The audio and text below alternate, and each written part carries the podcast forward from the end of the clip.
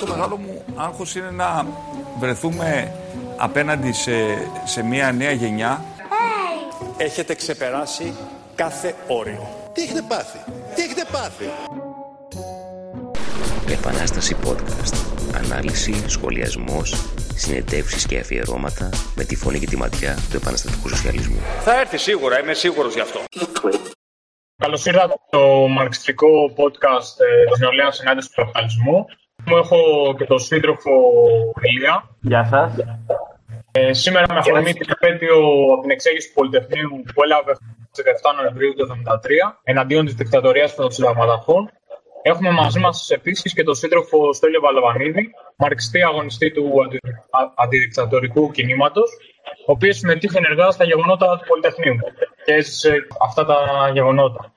Ε, Στέλιο, ε, να σε καλωσορίζω. Ποια ήταν η πολιτική σου δράση κατά τη διάρκεια της Χούντας; Κατά τη διάρκεια της Χούντας ε, η πολιτική μου δράση ήταν... Ε, ήμουν συνδεδεμένος με μια, με μια οργάνωση τροτσιστική διεθνιστική, το ΚΔ, Κομμουνιστικές Διεθνιστές Ελλάδας. Ε, είχα οργανωθεί το 1965 τον Ιούλιο, είχα συνδεθεί με αυτή την ομάδα. Από αυτή την ομάδα ε, οργανώθηκα στο Σωματείο των Λιθογράφων, ή τότε γιατί δούλευα λιθογράφος. Σε αυτή τη διαδικασία ήμουνα το 1966 εκλέγη, ε, είχα εκλογή στην Εξελεκτική Επιτροπή του Σωματείου και το 1967 τον Ιανουάριο είχα εκλεγεί στο Διοικητικό Συμβούλιο. Ήμουνα ο πιο νέος σύντροφος, ο πιο νέος σύντροφος στη διοίκηση των λιθογράφων. Το 1967 ήμουν 22 χρονών. Το, το 67 με το πραξικόπημα, ουσιαστικά όπως ξέρουμε, η Βούντα έκλεισε τα σωματεία κτλ. Συνδικαλιστές διώχτηκαν. Πήγαμε ό,τι μπορούσαμε να πάρουμε τη Δευτέρα από το σωματείο κτλ. Τα, τα λεφτά και κάτι άλλα πράγματα χαθήκανε, δεν τα βρήκαμε. Είχαν πάει πιο μπροστά άλλοι. Και από το εκείνο το σημείο και μετά, ε, συνδικαλισμό δεν υπήρχε. Ε, τη διαδικασία τότε ε, σχηματίσαμε τότε εμείς μια λεγόμενη ΔΕΑ, Δημοκρατικές Επιτροπές Αυτοάμυνας και κάναμε μια διαδικασία προκηρύξεων μέσα από πολύ υποτυπώδη τυπογραφία όπως ήταν η μεμβράνας με τον πολύγραφο και με ένα τάβλι, με ένα ρολό και κάτι τέτοια πράγματα. Εγώ ήμουν σε μια ομάδα, τότε η οργάνωση, η οργάνωση έκανε ε, μικρές ομάδες των τριών στελεχών και από τη στιγμή που πιάστηκε ο επικεφαλής της δικής μου ομάδας, η ομάδα διαλύθηκε. Πριν τη δικτατορία ήμουν σε εκείνη την τροτσκιστική ομάδας στο ΚΔ, το οποίο ήταν παράνομο. Ήταν παράνομη οργάνωση και, και πριν τη δικτατορία αυτή η οργάνωση ήταν παράνομη. Όταν ήμουν στο, στο εργοστάσιο που δούλευα, στρατολογήθηκα από έναν σύντροφο που ήταν σε αυτή την οργάνωση, μου έδωσε το καταστατικό της οργάνωσης και το πρόγραμμα της οργάνωσης και μου έδωσε και τότε εκείνη την εποχή και βιβλία του Τρότσκι και κυρίως το Σταλινισμό και ο Πολσεβικισμό, το οποίο ήταν από τα πρώτα βιβλία που διάβαζα τότε εκείνη την εποχή του Τρότσκι, το οποίο ήταν για μένα συγκλονιστικό κείμενο και παραμένει να είναι συγκλονιστικό κείμενο αυτό του Σταλινισμός και ο Πολσεβικισμό. Και δεν είχα ποτέ καμία διάθεση να οργανωθώ σε, σε κόμματα που δεν είχαν αναφορά στον Τρότσκι. Όπως είπες, ήσουν οργανωμένος και πριν τη δικτατορία. Οπότε είσαι ένα που έχει ζήσει και την αριστερά αυτό, όλο αυτό το, το διάστημα, το σημαντικό. Οπότε θα μπορείς να μας απαντήσεις αν υπήρξε μαζική αντιβεκτορική δράση μετά την εμβολή του πραξικοπήματος και ποια ήταν η κατάσταση στο εργατικό κίνημα και την αριστερά γενικά. Στην για την περίοδο πριν τη δικτατορία είχα, είχα μια συμμετοχή τότε στα μεγάλα γεγονότα με την Ένωση Κέντρου και την Αποστασία. Είχαμε τότε μια συμμετοχή τότε ε, και μάλιστα ήταν η περίοδος που ο Παπανδρέου όταν ε, συγκρούστηκε με το Παλάτι και άρχισε η αποστασία και τέτοια, έγινε η μεγάλη συγκέντρωση του Ιουλίου του 1965 που, είναι, που θεωρώ ότι ήταν από τις μεγαλύτερες συγκεντρώσεις που έχουν γίνει στην Αθήνα, ένα εκατομμύριο κόσμο, ίσως και παραπάνω, ε, το σύνθημα που έλεγε ο κόσμος από μόνος του, την εποχή εκείνη ήταν δεν σε θέλει ο λαός, πάρ' τη μάνα σου και μπρος. Ουσιαστικά ο λαός ζητούσε δημοψήφισμα, να φύγει η μοναρχία. Όμως η αριστερά και η αριστερά της Ένωσης Κέντρου έλεγαν όχι καθεστωτικά συνθήματα, δεν λέμε καθεστωτικά συνθήματα, λέμε δημοκρατία κτλ. Και τα γεγονότα λοιπόν το 65 κορυφώνονται το 66, την πρωτομαγιά του 66, που ο κόσμος κατεβαίνει πάλι κάτω, όχι βέβαια σε τέτοιο μεγάλο αριθμό, αλλά ξεπερνάει τις 200-300 κόσμος, ο οποίος ουσιαστικά πάει να συγκρουστεί με το παλάτι. Δηλαδή πηγαίναμε για τα ανάκτορα. Και μας σταματήσαν στην οδό Σταδίου, το έκανα το κολοκοτρόνη, όλη η ηγεσία της ΕΔΑ και όλη η αριστερά της Ενωσικέτου. Εκεί σταμάτησε το. Πίσω από αυτούς εκεί ήταν οι πυροσβεστικές και πιο πίσω από αυτούς ήταν οι μπάτσι. Λοιπόν, εκεί, εκεί τελείωσε ουσιαστικά το παιχνίδι των διαδηλώσεων και των εξελίξεων. Μετά είναι η δολοφονία του Πέτρουλα και η κηδεία του Πέτρουλα συγκεντρώνει κάποιο κόσμο και στη συνέχεια τα πράγματα πηγαίνουν στο δρόμο τους για τις εκλογές του Μαΐου του 67. Το κίνημα από εκεί και πέρα αποδιοργανώνεται. Ο κόσμος πηγαίνει στα σπίτια του και περιμένει τις εκλογές του Μαΐου. Τότε υπήρχε μια προσφυσική εφημερίδα η Εργατική Δημοκρατία η οποία στο φύλλο του Φεβρουαρίου και γράφει με το κεντρικό τίτλο της εφημερίδας του Φεβρουαρίου είναι Ευρώ να φράξουμε τον δρόμο στη δικτατορία. Ε, η εφημερίδα ε, γνώρισε τη μορφή από διάφορους που λέγανε ποια ρε δικτατορία, τώρα έρχονται εκλογές στο Μαΐου και τα λοιπά. Πού τις βλέπετε εσείς στη δικτατορία; Μας ειρωνευόταν. Στη συνέχεια, όταν εγώ πήγα στο Σωματείο τη Δευτέρα να πάρω τα πράγματα μετά δηλαδή, το πραξικόπημα της της Παρασκευής, 21, ήταν ένας από το χώρο του Κουκουέ, ο οποίος διαμαρτυρόταν πού είναι ο λαός και πού είναι ο λαός τώρα που, έγινε, που κατέβηκαν τα τάγκ. Και του εξήγησα εγώ τότε εκείνη την εποχή ότι αυτό που λες είναι τρελό. Ο λαός είναι εκεί που το στείλατε. Σπίτι του και περιμένει τις εκλογές. Και ακριβώς όταν ο λαός έφυγε από τους δρόμους, βγήκε τα τάγκ στους δρόμους. Απλά. Αυτή ήταν από εκεί και ύστερα, υπήρξε εκείνο το μικρό διάστημα της δραστηριότητάς μου στο,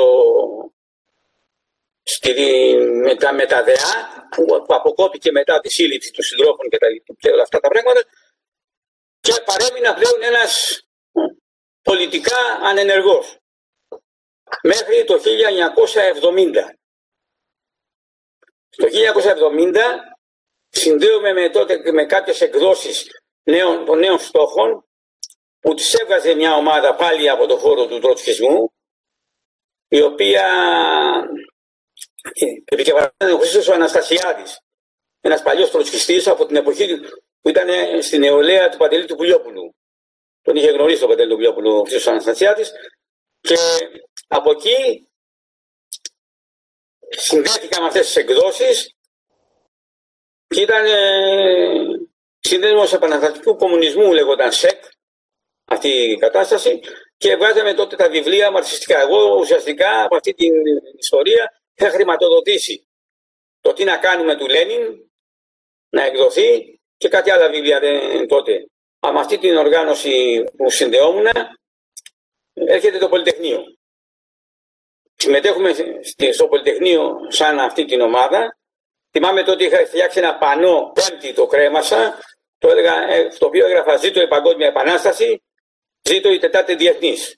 Αυτό ήταν το μότο που έγραφα πάνω. Και, και ύστερα ε, συλλαμβάνομαι την, την Πέμπτη, από το, το Σάββατο έληξε και τα λοιπά και ή κρυβόμουν κάνα δύο-τρει μέρες δεν είχα πάει σπίτι μου και την Τετάρτη που πήγα σπίτι μου την Πέμπτη το απόγευμα με συλλάβανε. Και με αφήσανε μετά από τρεις μέρες. Δηλαδή με πιάσανε την Πέμπτη και με αφήσανε την Τρίτη το βράδυ. Τι αγώνες είχαμε από την επιβολή της τεκτορία μέχρι το Πολυτεχνείο; Μπορείτε να μας πείτε από τη στιγμή που εσείς είπατε ότι ξαναρχίσετε να ήσταν πολιτικά ενεργός. Εκείνο που μπορώ να πω, στον χώρο που εργαζόμουν, μπορώ να πω ένα περιστατικό συνδικαλιστικού χαρακτήρα που είχαμε, που μπήκε στους συναδέλφους τότε στο λιθογραφείο που ήταν ένα τυπογραφείο στην Καλυθέα, ε, είχε περίπου 28 άτομα εργαζόμενους. Είχε, αυτή η δραστηριότητα που είχα εγώ τότε στο, σαν στέλεχος σωματείου που ήμουν, αλλά δεν υπήρχε βέβαια σωματείο, είπα στους συναδέλφους ότι απεργία δεν μπορεί να γίνει, είναι απαγορευμένη και τέτοια πράγματα. Έχουμε όμως το περιθώριο να κάνουμε κάτι άλλο. Λέει ποιο. Θα πάμε το Σάββατο, γιατί τότε δουλεύαμε και Σάββατο, θα πάμε το Σάββατο και θα πούμε στην επιχείρηση ότι παρετούμαστε και 28. Από δεν μας δίνεται αύξηση, παρετούμαστε να πάμε να βρούμε από Δευτέρα να ψάξουμε να βρούμε δουλειά αλλού. Δεν θα μπορεί αυτός την Δευτέρα το πρωί να βάλει 30 εργαζόμενους με τέτοια υψηλή δίκαιση που είχαμε εμείς για να κινήσει το μαγαζί. Οπότε, όπως καταλαβαίνετε, δεν μπορεί να μου πει ο άλλος γιατί παρετούμε, δικαίωμά μου. Φίλε, δεν κουστάρω να πάω να βρω άλλη δουλειά. Αυτό το δικαίωμα δεν μπορεί να μου τα φέρει κανένας. Αυτό γινόταν, έγινε τη Δευτέρα η συζήτηση με τους συναδέλφους και την Πέμπτη το πρωί με καλεί ο εργοδότης στο γραφείο ένας ε, ξεπεσμένος εφοπλιστής, ο οποίος είχε ανοίξει αυτό το εργοστάσιο με κάποιους άλλους για να δουλεύει ο γιο του, για να μην τεμπελιάζει, και ο οποίος με κάλεσε στο γραφείο, ξαπλωμένος σε μια πολυθρόνα, και με τον μπαίνοντας μέσα, μου λέει καλό στον Πολσεβίκο. Του λέω να λείπουν οι χαρακτηρισμοί. Τι νόημα αυτό, τι Πολσεβίκο. Λέω άκουσε να δεις. Εμένα Πολσεβίκη δεν θα μου χαλάσει το εργοστάσιο. Εγώ μου λέει δεν θα σε απολύσω. Απλώς θα έρχεσαι στη δουλειά και δεν θα δουλεύεις. Θα κάθεσαι έτσι. Εγώ του λέω, αφού λοιπόν εσείς ζητάτε να γίνει κάτι τέτοιο, θα φτιάξει ένα χαρτί το οποίο θα λέει γιατί ότι εσείς δεν μου επιτρέπετε να ασχολούμαι με την εργασία, θα την πάω στην επιθεώρηση εργασίας για να είμαι κατοχυρωμένος, για να μην μου πεις ότι μετά με απολύσεις επειδή δεν εργάζομαι. Α, μου λες και πονηρός.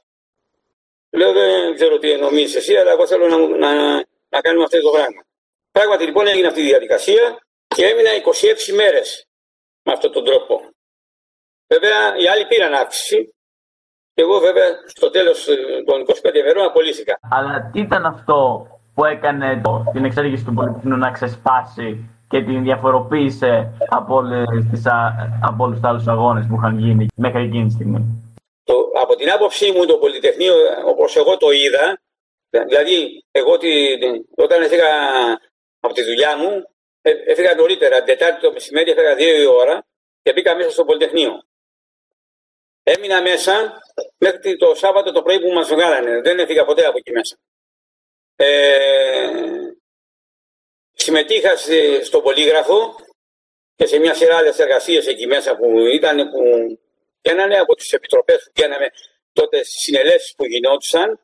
Εγώ θα κάνω μια, θα σας πω μερικές εικόνες που ήταν συγκλονιστικές για μένα στον χώρο του Πολυτεχνείου. Ήταν ένας κόσμος ο οποίος βέβαια από το ΠΑΚ, από το ΚΚΕ, το ΚΚΕ που μετά από την ε, στάση που κράτησε στην αρχικά στο Πολυτεχνείο και μετά την άλλαξε, ήταν η Β' Πανελλαδική και πολλά στελέχη του ΠΑΣΟΚ, του ΠΑΚ δηλαδή. Ε, χαρακτηριστική η εικόνα την Πέμπτη το απόγευμα, για παράδειγμα, που είναι ο Τσούρας, ο Λαλιώτης και κάποιοι άλλοι του ΚΚΕ κτλ. Και, και σιγουρόμαστε με τους αναρχικούς, οι οποίοι αναρχικοί εκείνη τη στιγμή, εκείνη την ημέρα το απόγευμα της Πέμπτης, μαζεύανε μπουκάλια της Coca-Cola, τότε ήταν γυάλινα, και ψάχνανε να βρουν πενεκέδες να, βρουν, να, να, κάνουν, να μαζέψουν βενζίνη και να ετοιμάσουν βόμβες μολότοφ. Εκεί έγινε ο λόγος καυγάς μαζί τους, με πώς είναι δυνατόν να, αν κατέβουν τα τάγκς και τα λοιπά, να χρησιμοποιήσουμε βόμβες μολότοφ. Ένα ανοργάνωτο πλήθος με, με, με οργανωμένες στρατιωτικές δυνάμεις έχουμε νεκρούς χιλιάδες από την ιστορία. Σταματήστε τις παραβολέ και τα λοιπά. Και πράγματι εκεί το πράγμα έληξε. Ε, από συζητήσει που γινόταν εκεί μέσα, από τις πολιτικές δυνάμεις αυτές, ποιο ήταν το μέλλον, δηλαδή μετά, τι, θα, τι θα γινόταν μετά το Πολυτεχνείο. Η πρόταση που βάλαμε εμείς τότε στο Πολυτεχνείο, η, η τροτσκιστική τάση, ε, ήταν να πάμε το Σάββατο στις αφετηρίες όπου μαζευόντουσαν οι εργαζόμενοι, να καλέσουν σε γενική πολιτική απεργία για να πέσει γούντα. Αυτή ήταν η οποία τελικά έγινε αποδεκτή και μείναμε με αυτό. Αλλά δεν πραγματοποιήθηκε γιατί το Σάββατο, το Παρασκευή το βράδυ με Σάββατο πρωί, το Πολυτεχνείο καταλήφθηκε από, τα, από τις δυνάμεις της Χούντας και οπότε δεν έγινε τίποτα από αυτή την πλευρά. Δηλαδή το άλλο το στοιχείο το οποίο είναι χαρακτηριστικό είναι η, παρουσ... η συμμετοχή του κόσμου. Εγώ ήμουνα σε ένα παράθυρο την πέμπτη το βράδυ και ανέβασα από ένα καλάθι που ήταν από την οδός Στουρνάρη τουλάχιστον 600 φραντζόλες ψωμί. Κότσαν οι, διάφοροι πολίτες και μας δίνανε τρόφιμα κτλ. Είχαμε ένα τεράστιο χώρο, ο οποίος είχε τα πάντα. Τρόφιμα, τσιγάρα, ποτά και διάφορα άλλα τέτοια πράγματα. Δηλαδή αναψυκτικά, όχι ποτά.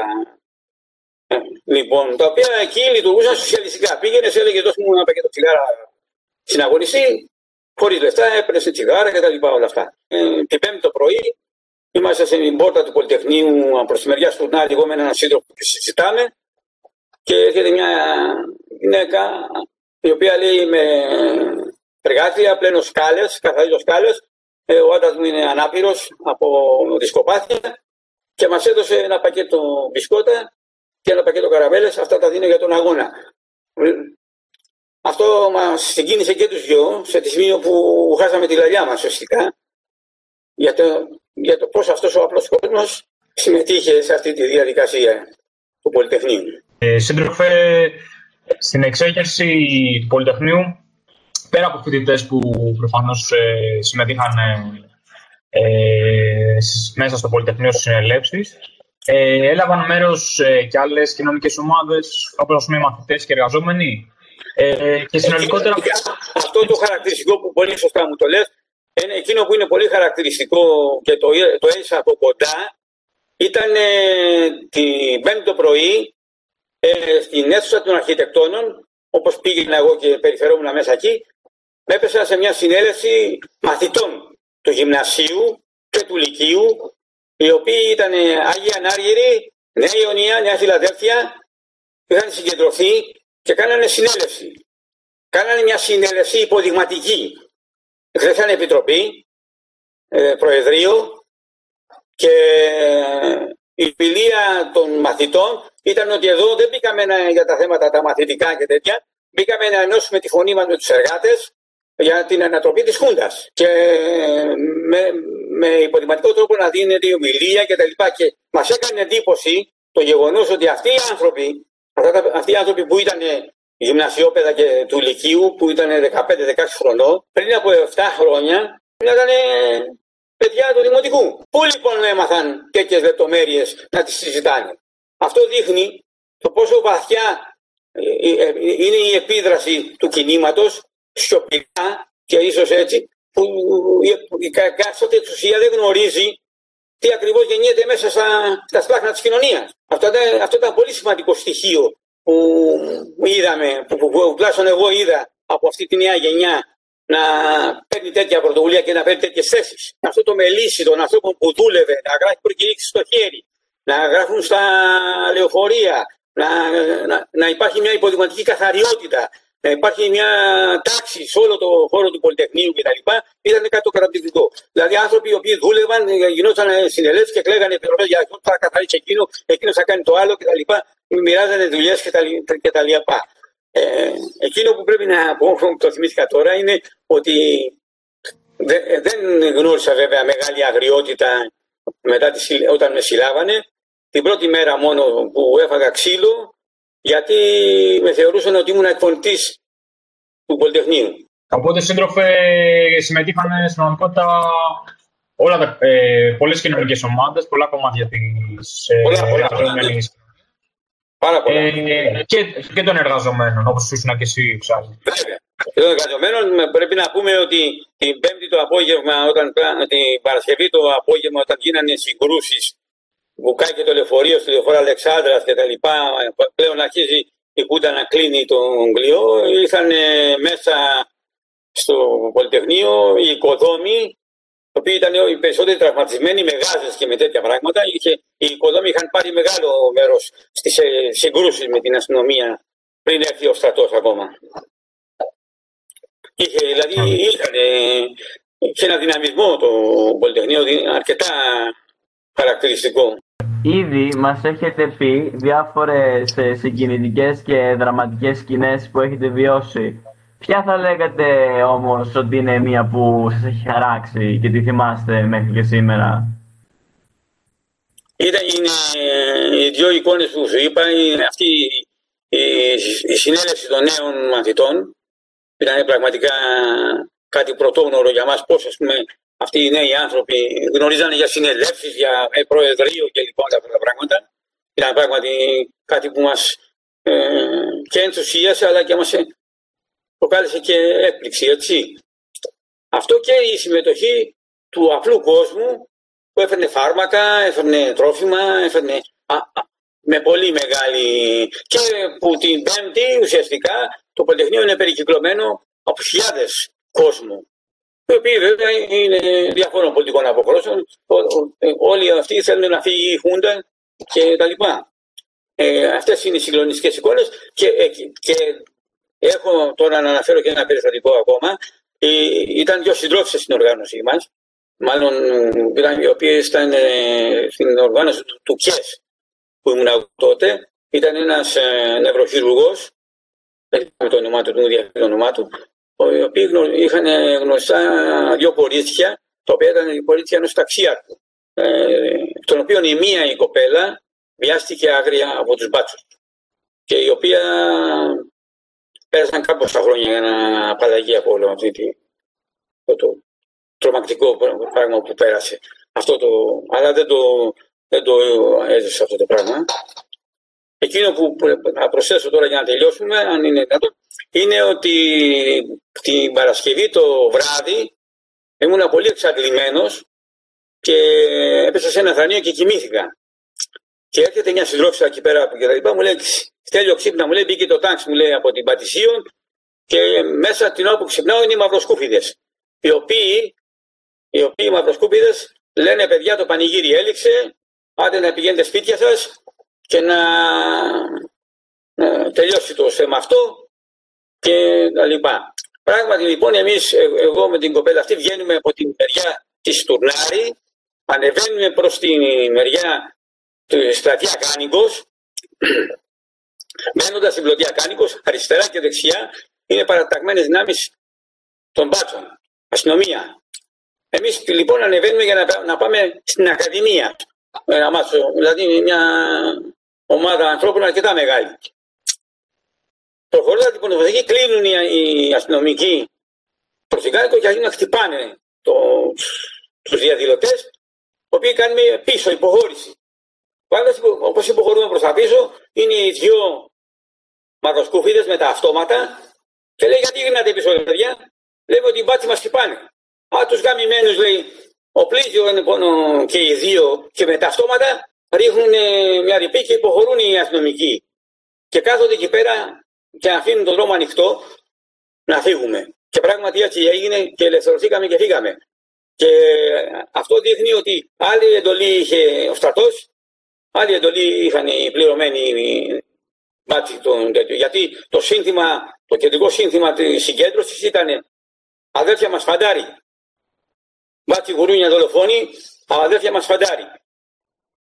Αυτό ήταν χαρακτηριστικό δείγμα του, του ότι ο στρατός που κατέβηκε κάτω δεν ήταν εκτός βέβαια στο φόρο, τον Τερτιλί που είναι γνωστά τα έργα του από άλλους ομιλητές που τα έχουν αναφέρει. Και είπα, αυτή είναι η εικόνα που έχω εγώ η τελευταία και που φεύγω τότε από εκεί πέρα είναι γύρω στις 4 ώρα το πρωί. Είχα αφήσει τη μηχανή μου κάπου εκεί στην Ακαδημία και μετά πάω στο σπίτι μου, κοιμάμαι λίγο και το πρωί πηγαίνω το Σάββατο στη δουλειά. Στη η δουλειά μου ήταν στην οδόν στη Μητροπόλη κοντά, εκεί που είναι κοντά η Μητρόπολη.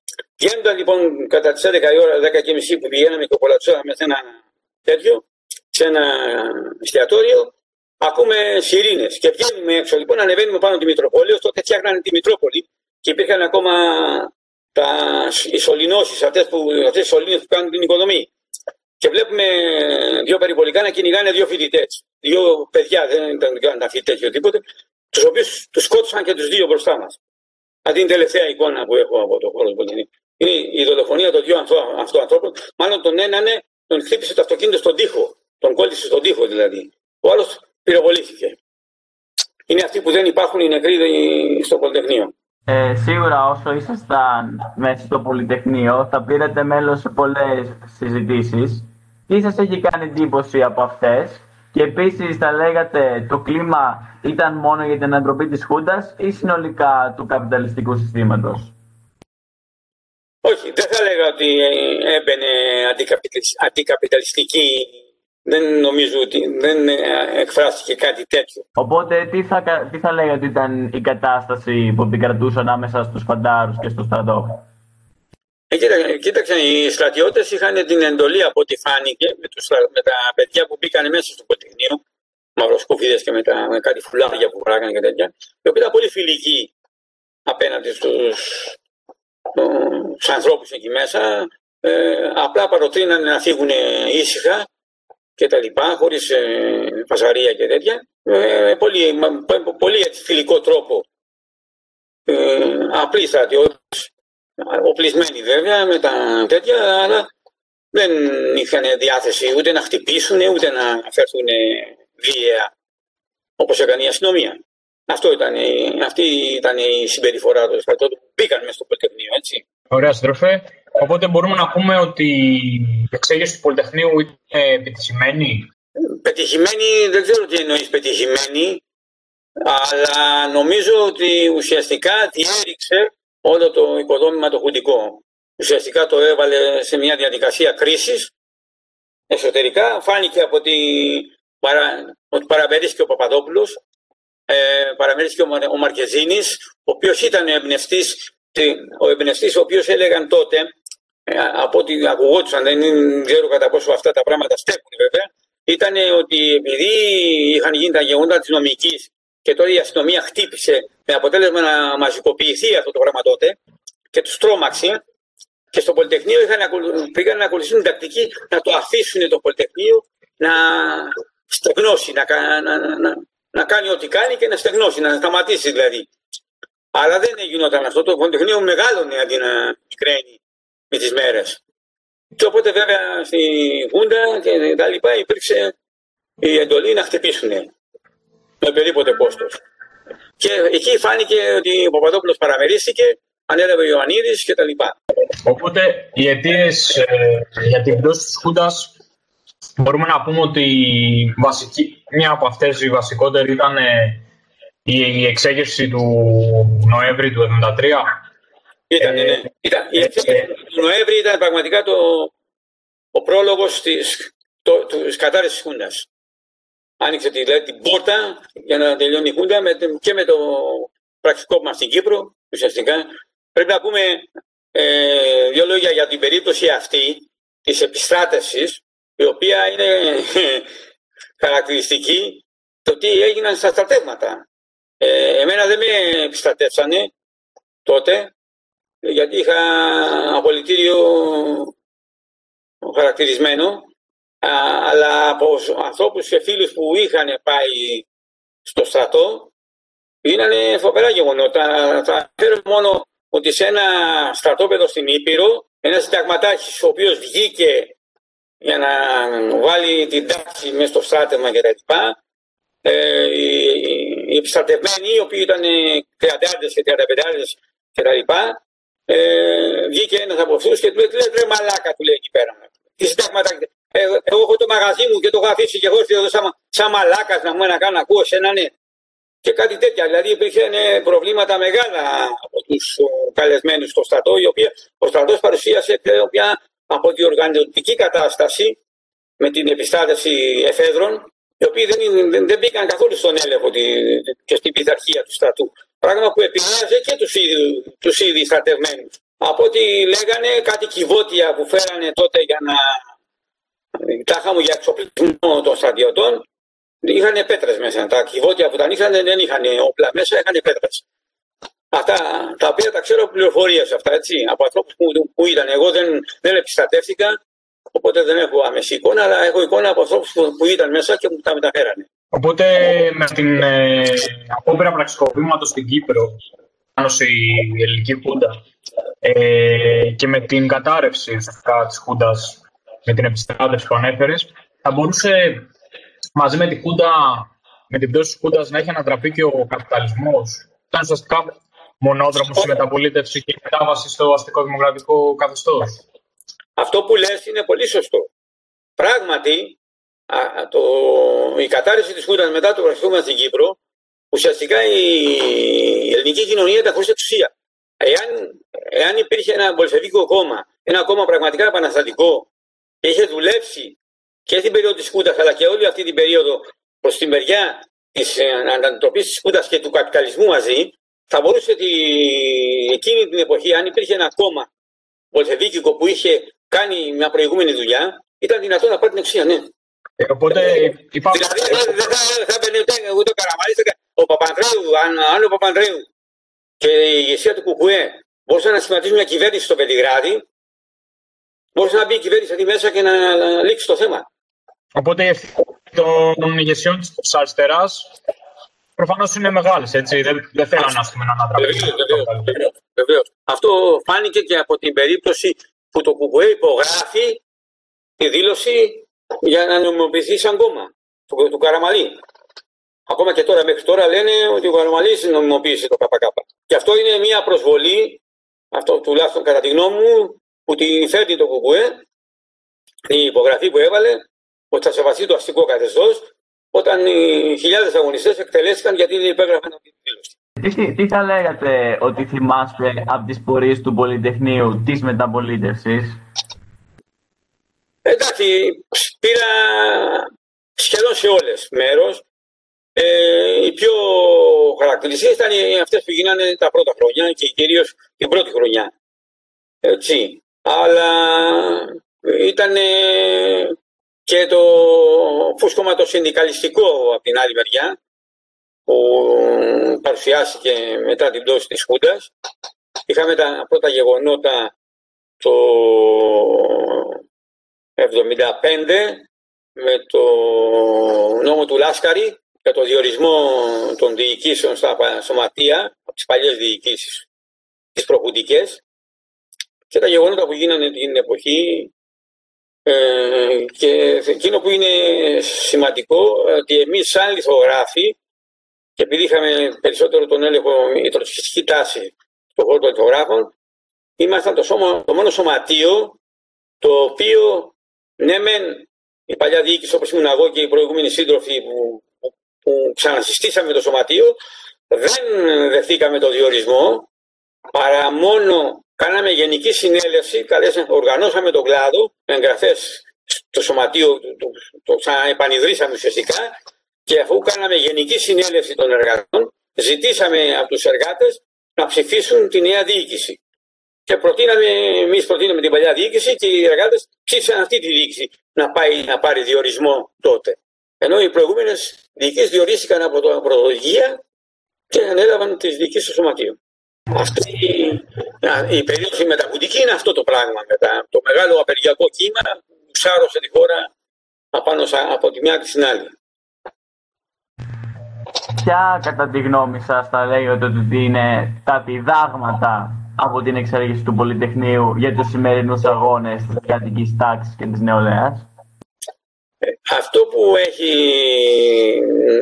πάρει κανείς από το Πολυτεχνείο καταρχήν είναι ένα αυθόρμητο κίνημα δεν το ελέγχει κανένας ούτε το κατευθύνει κανένας. Έτσι, είναι δυνάμεις από όλα τα φάσματα και πολλοί κόσμος ανοργάνωτος που συμμετέχει ε, από ενθουσιασμό, από από διάθεση να φύγει αυτό το καθεστώς και τα λοιπά που ήταν ψητό. Αυτή τη... Αλλά τα διδάγματα από πλευράς οργάνωσης και τα λοιπά είναι αρνητικά. Δηλαδή οι οργανώσεις, οι μεγάλες οργανώσεις και τα λοιπά δεν κατάφεραν μετά το Πολυτεχνείο η, αυτή η κοινοβουλία αριστερά δηλαδή τελικά δεν κατάφερε να, να διαμορφώσει μια σοβαρή πολιτική δύναμη ε, αυτή εκφράστηκε μέσα από το Πασόκ και τα παλιά πολιτικά κόμματα. Δυστυχώς. Ε, νομίζω σιγά σιγά φτάνουμε στο τέλος. Θα, θέλετε, θα θέλετε να προσθέσετε κάτι εσείς που πιστεύετε ότι θα πρέπει να περιληφθεί σε αυτή τη συνέντευξη, καμιά μια, μια γνώμη, άποψη, γεγονός που θα θέλετε να αναφέρετε, μήπως; Εγώ εκείνο που θέλω να πω τώρα σαν προσωπική γνώμη είναι ότι τα νέα πολυτεχνία δεν θα έχουν καμία σχέση με αυτό.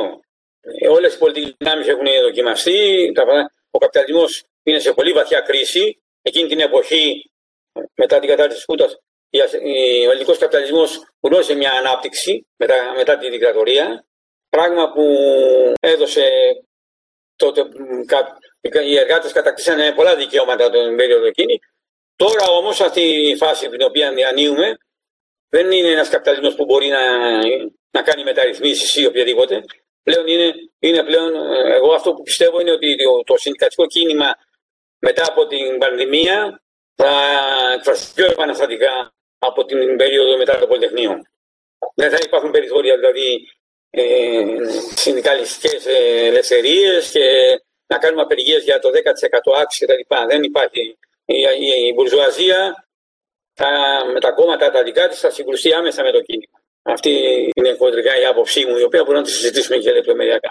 Θα να σας ευχαριστήσουμε. Νομίζω ε, τώρα όντως φτάσαμε στο τέλος αυτού του podcast. Οπότε να ευχαριστήσουμε τον σύντροφο Στέλιο για την παραχώρηση αυτής της συνέντευξης και για τις ζωντανές εμπειρίες του από την εξέγερση του Πολυτεχνείου που μοιράστηκε μαζί μας. Αυτό ήταν το, πρώτο, το τέλος του πρώτου επεισοδίου του μαρξιστικού podcast της νεολαίας ενάντια στον καπιταλισμό. Ε, ελπίζουμε να σας δούμε και στο δεύτερο επεισόδιο. Επανάσταση podcast. Ανάλυση, σχολιασμός, συνεντεύξεις και αφιερώματα με τη φωνή και τη ματιά του επαναστατικού σοσιαλισμού. Θα έρθει σίγουρα, είμαι σίγουρος γι' αυτό.